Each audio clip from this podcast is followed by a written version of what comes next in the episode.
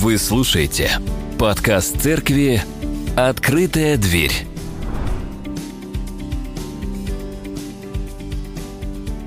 Всех рад видеть. Добрый день еще раз. Я гляжу, ну, много людей нет, да, болеют люди.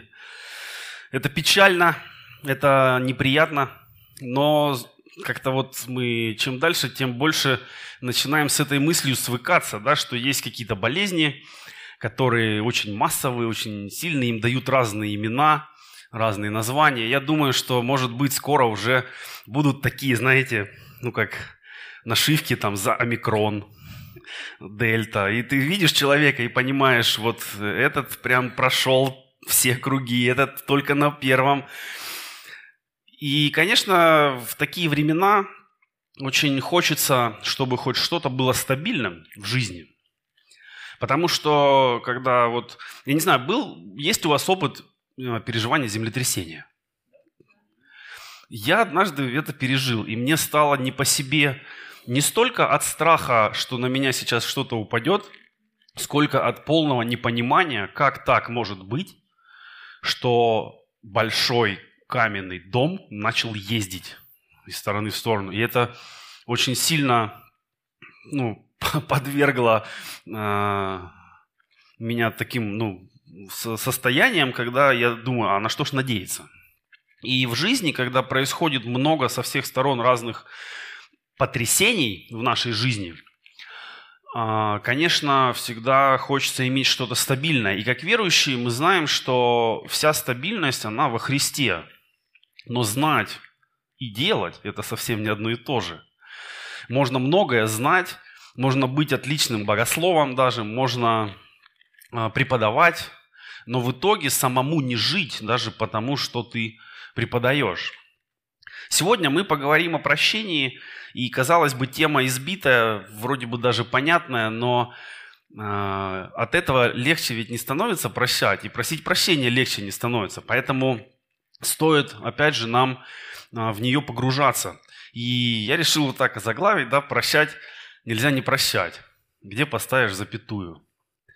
И в нашей жизни, в зависимости от разных обстоятельств, от настроения, от того, кто стоит по ту сторону конфликта, мы выбираем, где мы ставим эту запятую. И не всегда все очевидно. Если бы все было легко, то не было бы обиженных людей, не было бы конфликтов и не было бы последствий конфликтов, которые очень часто становятся дороже, чем сама причина конфликта. Да? Поэтому нужно нам, конечно, с этим подразобраться. Так что открывайте Писание. Наш текст на сегодня – это Евангелие от Матфея, 18 глава, стихи с 25 по 35. И история она известная, но я хотел бы, чтобы все-таки, насколько это для вас возможно, вы на нее сегодня взглянули по-новому. Может быть, глазами какого-то героя этой истории, от которого вы раньше не смотрели на нее, да?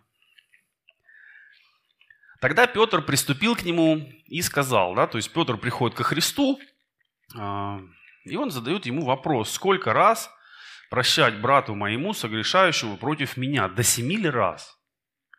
Иисус говорит ему, не говорю тебе до семи раз, но до семи ж до семидесяти раз. Посему Царство Небесное подобно царю, который захотел сосчитаться с рабами своими.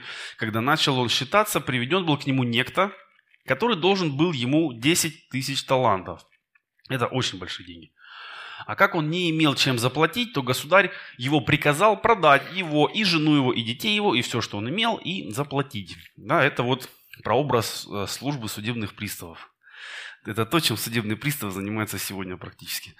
Тогда раб тот пал и, клянясь ему, говорил, «Государь, потерпи на мне, и все тебе заплачу». Государь, умилосердившись над рабом тем, отпустил его и долг простил ему. Раб же тот, выйдя, нашел одного из товарищей своих, который должен был ему сто динариев. И, схватив его, душил, говоря, «Отдай мне, что должен». Тогда товарищ его пал к ногам его, умолял и говорил, потерпи на мне и все заплачу. Но тот не захотел, а пошел и посадил его в темницу, пока не отдаст долга. Товарищи его, видя происшедшее, очень огорчились и, придя, рассказали государю своему все бывшее. Тогда государь его призывает его и говорит, «Злой раб, весь долг тот я простил тебе, потому что ты упросил меня. Не надлежало ли и тебе помиловать товарища твоего, как и я помиловал тебя?» И разгневавшись, государь его отдал его истязателям, пока не отдаст ему всего долга.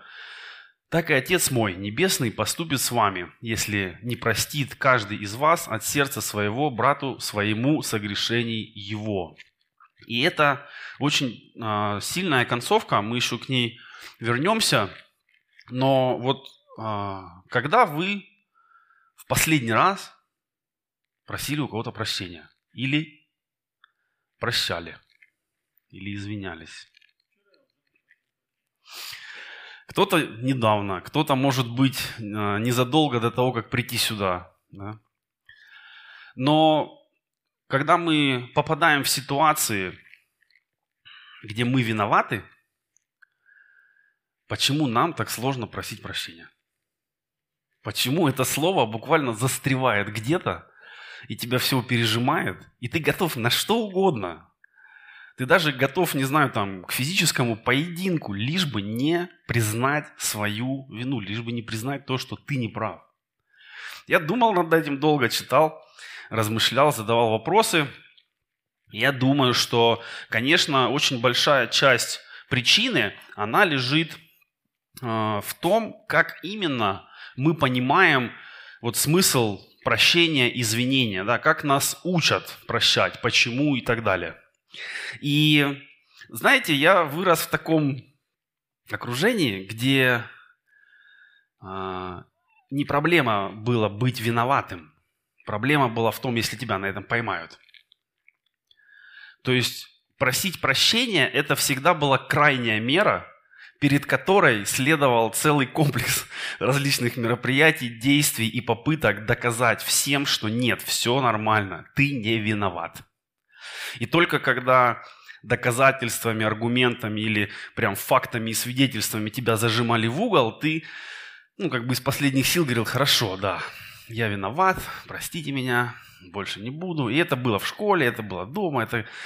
Но э, школ, школа и дом это были, ну, наверное, такие более-менее формальные истории. Но то, что я помню точно, во дворе, где я рос, а, просить прощения считалось, ну, прям очень сильным признаком слабости. Потому что если ты признал, что ты виноват, ты не можешь отстоять свою позицию, ты не можешь защитить свое слово, даже если оно неправильное. Потому что ну, у нас во дворе было право сильного. Если ты э, сильнее, то ты прав. Неважно, прав ли ты на самом деле. И вот э, потом, конечно, в школе тоже, да, не проблема списать, проблема, если тебя поймают.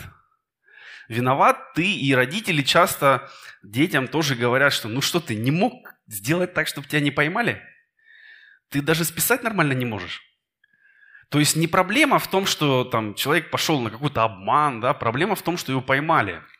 И дальше эта мысль крепнет, она укореняется, и люди продолжают так жить. Да? Сегодня очень тоже, ну, может уже не так, как раньше, но все-таки где-то считается чуть ли не престижным, где-то там налогов не заплатить, где-то что-то сделать не так, кого-то обмануть, да, там схитрить. Это как некая такая житейская доблесть. И, конечно, это не совсем, ну, вернее, это совсем не христианский подход к делу, но вырастая в такой среде, конечно, просить прощения сложно, и извиняться сложно, но в то же время хочется настаивать на том, чтобы прощения просили у тебя. И вот на этом и основано множество семейных конфликтов, когда люди вместо того, чтобы поговорить, они начинают друг в друга бросать аргументы. И у кого аргументы тяжелее, весомее, может быть, у кого голос громче, у кого слова позабористее, тот и выигрывает в конце концов. Но просить прощения сложно, конечно, но прощать тоже непросто. Почему? Потому что сразу возникают в голове разные вопросы. А что если я прощу, и это повторится? А что если человек просит прощения, но просит это не по-настоящему?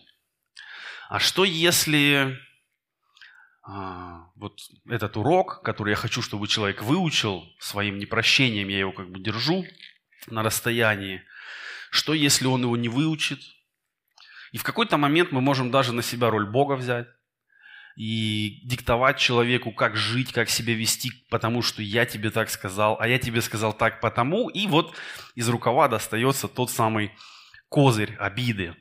А прощение нас этого козыря лишает. Потому что если ты простил, ты его сбросил. Да, все, у тебя его нет. А не хочется терять. Потому что хочется, чтобы все козыри оставались при тебе до конца. И вот в, в этом всем да, очень понятен Петр со своим вопросом. Сколько мне прощать? Но вопрос-то не в том, сколько мне прощать, а вопрос в том, когда уже можно начать не прощать. Когда уже можно рубануть. Да? Вот я терплю раз, два, три, но когда уже можно перестать терпеть? И вот, э, может быть, он думал, что говоря цифру в семь раз, он как-то себя приподнимает, но Иисус не дает ответа сразу. Я не знаю, как ученики на это реагировали. Знаете, меня порой люди так раздражают, когда им задаешь вопрос, они такие, я тебе сейчас историю расскажу. И вот они тебе начинают рассказывать историю, в которой ты должен уловить смысл, а тебе не хочется ничего ловить, тебе хочется ответ. Но Иисус очень часто не давал прямых ответов. Это была его методика воспитания учеников, и он от нее не отходит. Вот он рассказывает притчу, показывает ситуацию сравнения долгов и показывает, что раб стал требовать с другого мизерного долга, хотя ему самому была прощена огромная сумма. И вот я думаю, что смысл этой притчи в том, что этот раб мы. Это про нас. То есть это не то, чтобы мы стоим со стороны и смотрим на какого-то плохого человека, которому простили много, а он не простил мало. И мы так, стоя в стороне, его праведно ну, как бы осуждаем, обличаем. Это нет. В этой истории раб, которому прощено, но который тут же отказывается прощать, это мы. Это наша человеческая природа, наши греховные желания. Это то, что движет нас, если мы живем без Христа. Потому что если мы живем со Христом, то наша природа меняется. И там, где а, можно сказать, по плоти мы бы закусились, да, мы бы оставили за собой козырь, мы бы не простили, по духу мы понимаем, что «а мне не надо, мне не надо ничего не прощать». И вообще, ну, Бог с этим будет разбираться. Не то, чтобы мне все равно, кто меня обижает, и я не чувствую боли. Ну, вряд ли такие люди есть. Но в то же время я понимаю, что с моими обидчиками, сколько бы их ни было и какие бы они там не существовали, будет разбираться Бог. Э, а мое дело разбираться с, вот, с собой. И если это так, то мне, мне в жизни доводилось видеть, как Бог наказывает людей, которые кому-то причиняли зло. И я понимал, что я бы до такого ну, не додумался. Я бы никогда не создал таких ситуаций, в которые попадали вот эти злонамеренные люди, и то, что они получали, я понимал, что вот в момент Божьего гнева лучше стоять подальше и не находиться там рядом, потому что можно, может зацепить очень сильно.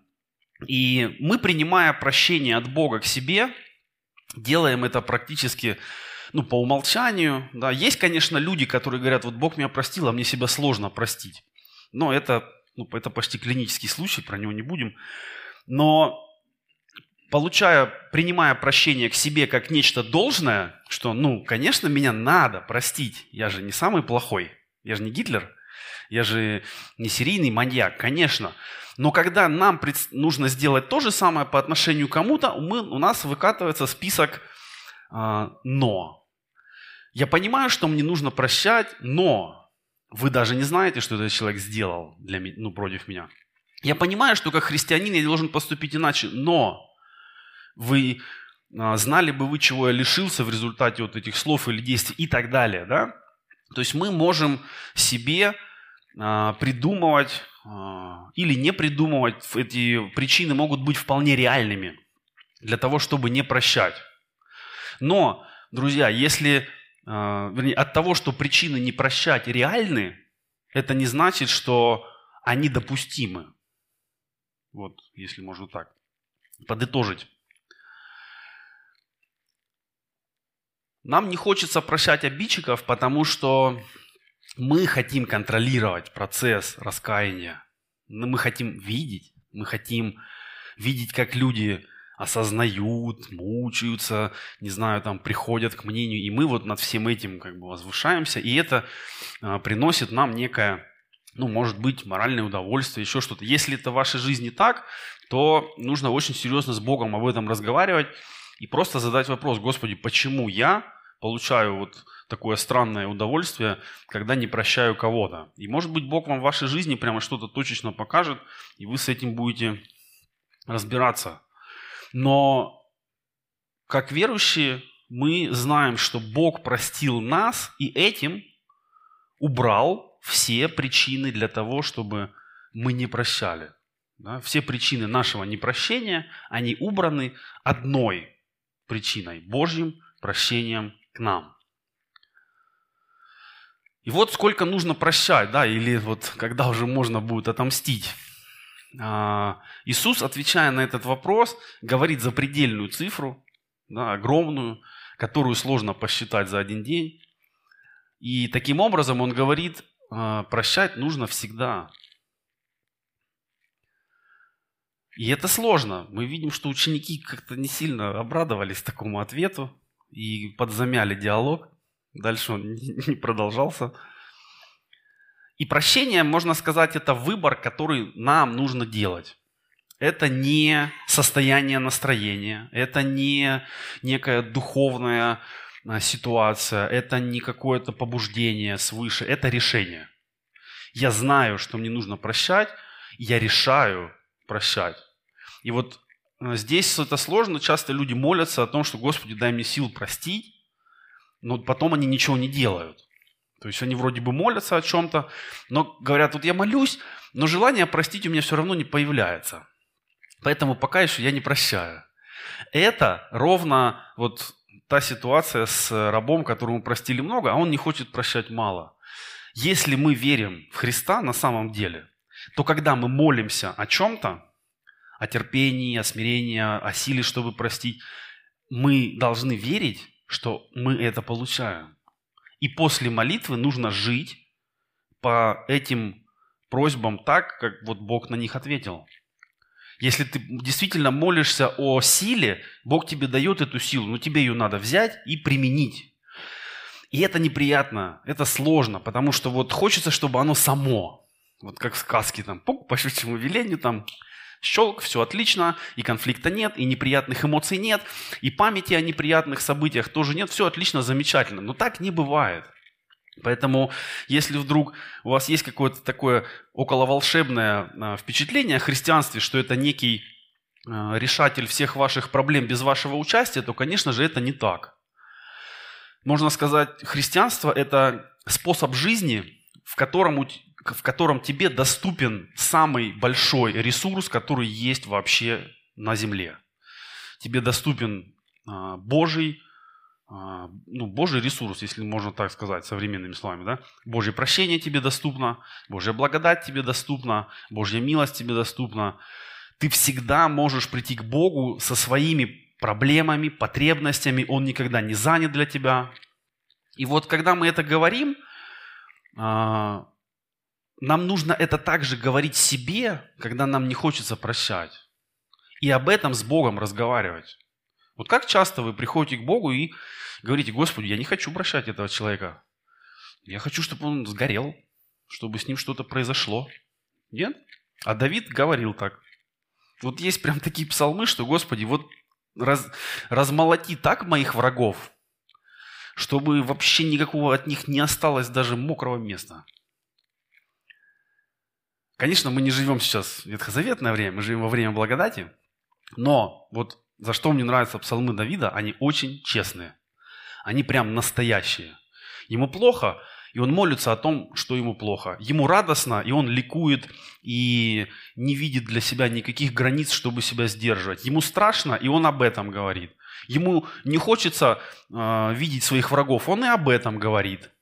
Но заметьте, что он оставляет месть и суд Богу. Это то, что нам надо делать. Мы можем, я могу даже сказать, нам нужно говорить с Богом обо всем. Молитва – это не просто такой ну, красивый, праведный набор слов, да, который звучит красиво, там, возвышенно, он нас успокаивает. Такие молитвы тоже хороши, просто чтобы себя в чувство привести. Но когда тебе плохо, об этом надо с Богом говорить. И когда тебе плохо, с этим надо идти в церковь. И вот тут мы получаем еще один интересный момент. Ну, было, а, я провел один опыт на молодежной встрече. А, я задал молодым людям вопрос. Если вы а, сильно согрешите, вот прям каким-то таким, ну, по вашему мнению, сильным, жестким грехом, как быстро вы придете в церковь и попросите помощи? И на меня посмотрели, как на не совсем нормального. Типа, ну как, я не приду. Или я приду, но я ничего не скажу. Потому что я не хочу, чтобы меня выгнали, я не хочу, чтобы меня осудили, я не хочу, чтобы на меня там наложили какую-то епитимию да, или замечание, еще что-то. То есть у нас, ну, надеюсь, не у всех, но, к сожалению, часто церковь не стоит в одном ряду с э, больницей, неотложкой, пожарными. Да? То есть это те службы и организации, куда люди звонят, когда совсем плохо. Никто не звонит пожарным, когда все здорово. Да? И говорит, ребята, просто звоню с вами поделиться тем, как все классно. У меня все здорово сегодня, никаких пожаров, никаких замыканий, счетчики работают, ничего не коротит. Парни, хорошего вам дня. Никто так не делает. Звонят, когда плохо. Скорая то же самое. Да? Но почему-то церковь не, не всегда входит в этот список. И это наша проблема. Если мы создаем в церкви культуру, в которой человек не чувствует спокойно сказать о том, что ему нужна помощь, это проблема.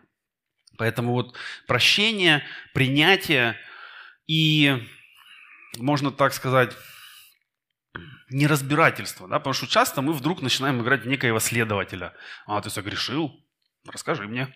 А зачем? Почему? Явки, пароли, что как. Но это не наше дело. Да, наше дело поддержать и вместе с человеком его грех отдать на крест, чтобы Господь его забрал.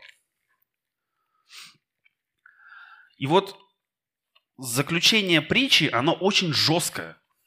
Вот Иисус рассказывает притчу, да, там раб, то-то-то, но Заканчивает он очень неприятными словами. Так и Отец мой Небесный поступит с вами. Как? Как вот этот правитель, который раба и его всех там, да, семью и все-все-все пустил под молотки.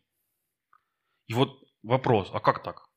Как это любящий Бог будет с нами поступать вот так? А, и тут нужно понимать, что любящий Бог не значит вседопускающий Бог. И всепрощающий Бог не значит слепой Бог, которого можно провести, получив прощение самому, но отказав в прощении другому. Поэтому это очень важно понимать, что наше, наше прощение, наше отношение с другими людьми, оно вот либо показывает нашу близость к Богу, либо наоборот. И для нас это тоже некий индикатор. И вот как настроить себя на прощение, если можно так сказать? Прощать нужно искренне. Я помню, что, ну, опять же, в детстве, когда меня на чем-то ловили, я сразу говорил, все, простите, больше не буду. Но я абсолютно не имел это в виду. Я знал, что это магические слова, за которые меня, ну, должны не наказать или, может быть, наказать чуть меньше. Да, я же извинился, я же признал.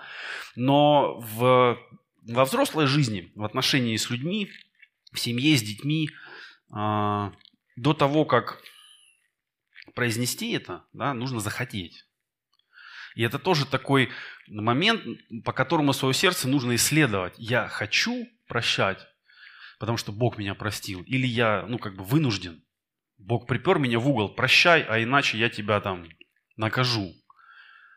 Если мы понимаем Бога как того, кто своими заповедями а, загоняет нас в угол, это неправильное понимание. Это, ну, можно сказать, ветхозаветное понимание такого закона, который, если приступил, получил, но ничего общего с христианством это не имеет.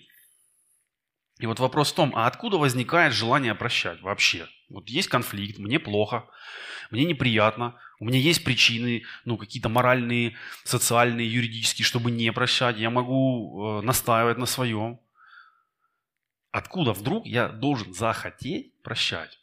И прежде всего э, нужно э, признать свою нужду в Боге. И когда мы это понимаем, то мы тоже в свою жизнь вот это встраиваем.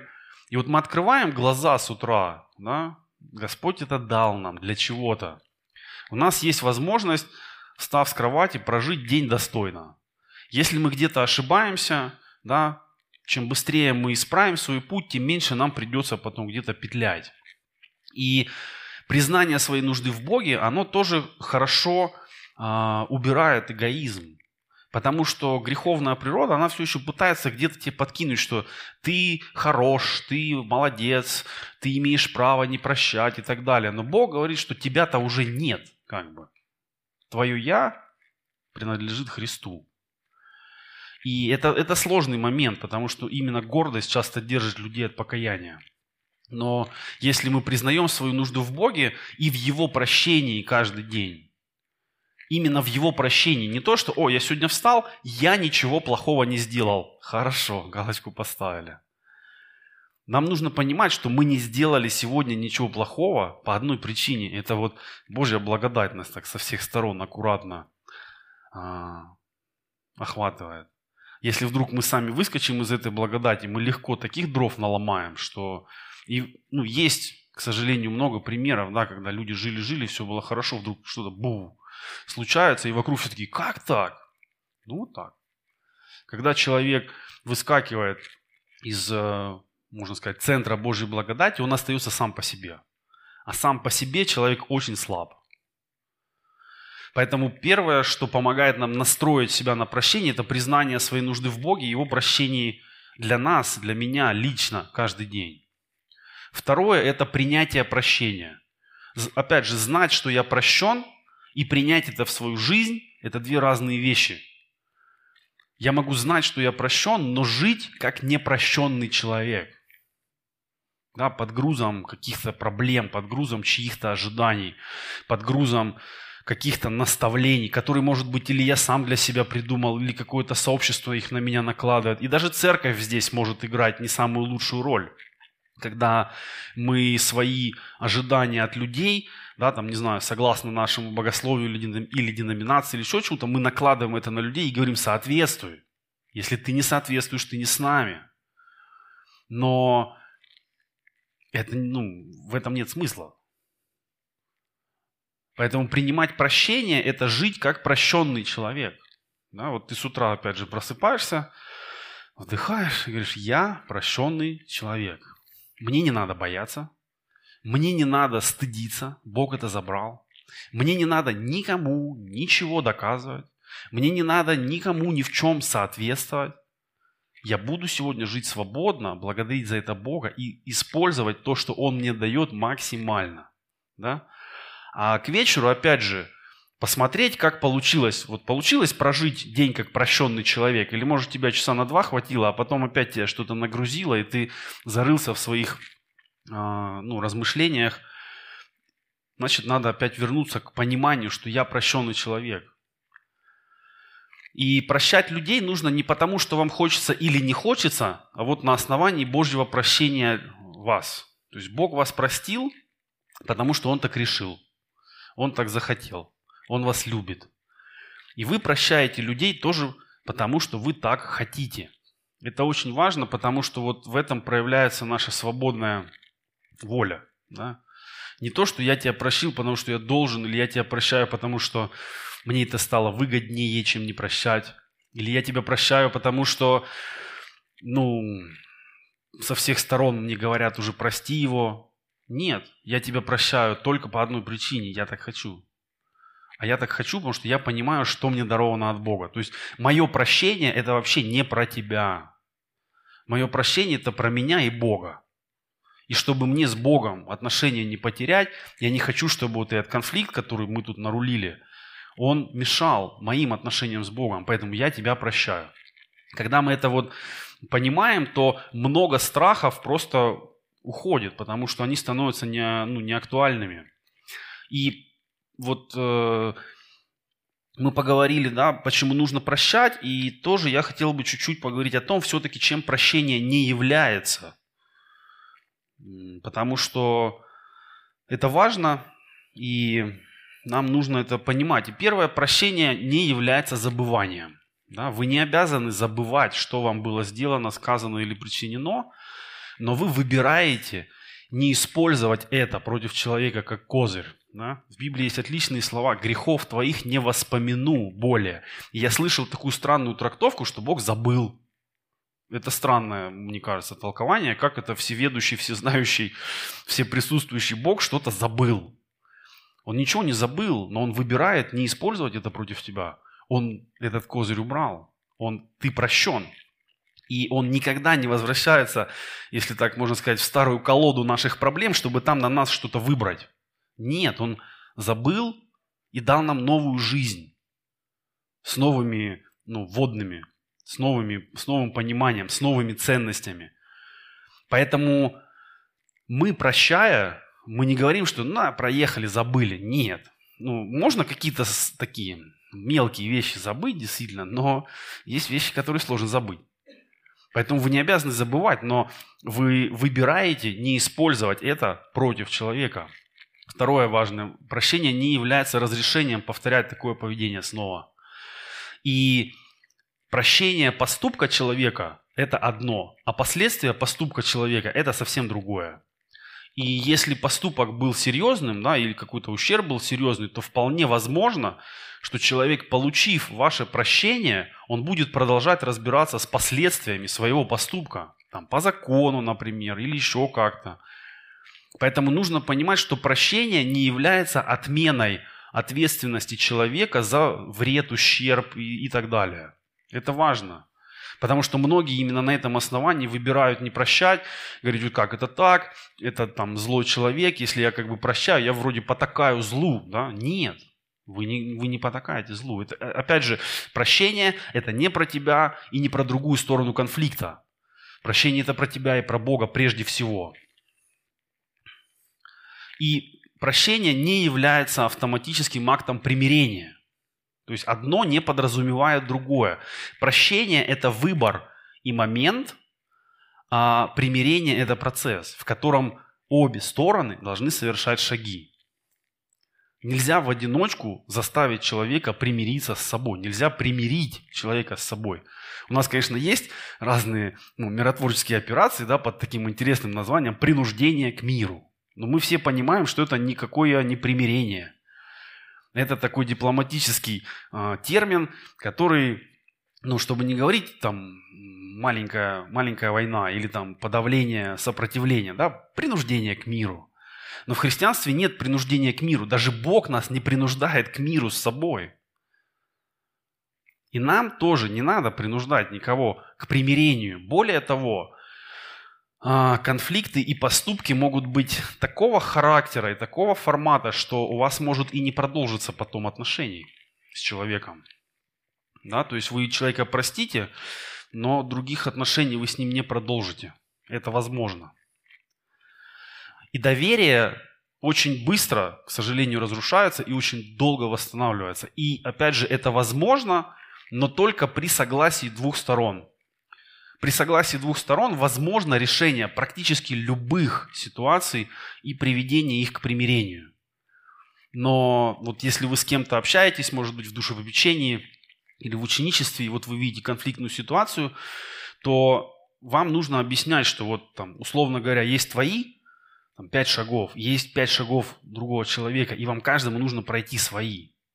И, может быть, эти шаги будут пройдены в разном темпе, с разной скоростью. Они займут разное время. Но примирение может быть достигнуто только так. Но мы сегодня говорим о прощении. Да? А прощение – это решение мое на основании Божьего прощения для меня а, не использовать против человека мои права, если можно так сказать. И прощение не означает, что не нужно восстанавливать ущерб – если был нанесен какой-то ущерб, а, эмоциональный, может быть материальный. Если можно его возместить, восстановить, помочь, а, нужно это сделать. Да? Точно так же, если вы являетесь виноватой стороной в каком-то конфликте, вы просите прощения, и вы получаете прощение, не обольщайте себя, что ну и классно, теперь и долг отдавать не надо. Или там теперь не нужно а, покупать новые тарелки, потому что старые я разбил дома. Да? Или не нужно еще что-то, не нужно вести там, не знаю, кота к ветеринару, которого я пнул со злости, а он теперь там хромает. Нет, это все нужно делать. И это часть примирения. Это важно. Потому что, ну, к сожалению, вот люди могут этим пользоваться и говорить, о, все классно, мы друг друга простили, давай сделаем вид, как будто ничего не было. Но жизнь в самообмане, она ни до хорошего никогда не доводит. И вопрос времени, когда этот же конфликт или похожий конфликт повторится просто на новом витке жизни. Поэтому возвращаемся к началу, да, где поставить запятую. Я бы э, пере, перефразировал да, эту а, фразу и вот сделал бы так, да, что нужно прощать, прощать и прощать. И от этого становиться сильнее, и от этого становиться добрее, и от этого становиться ближе к Богу. A mí.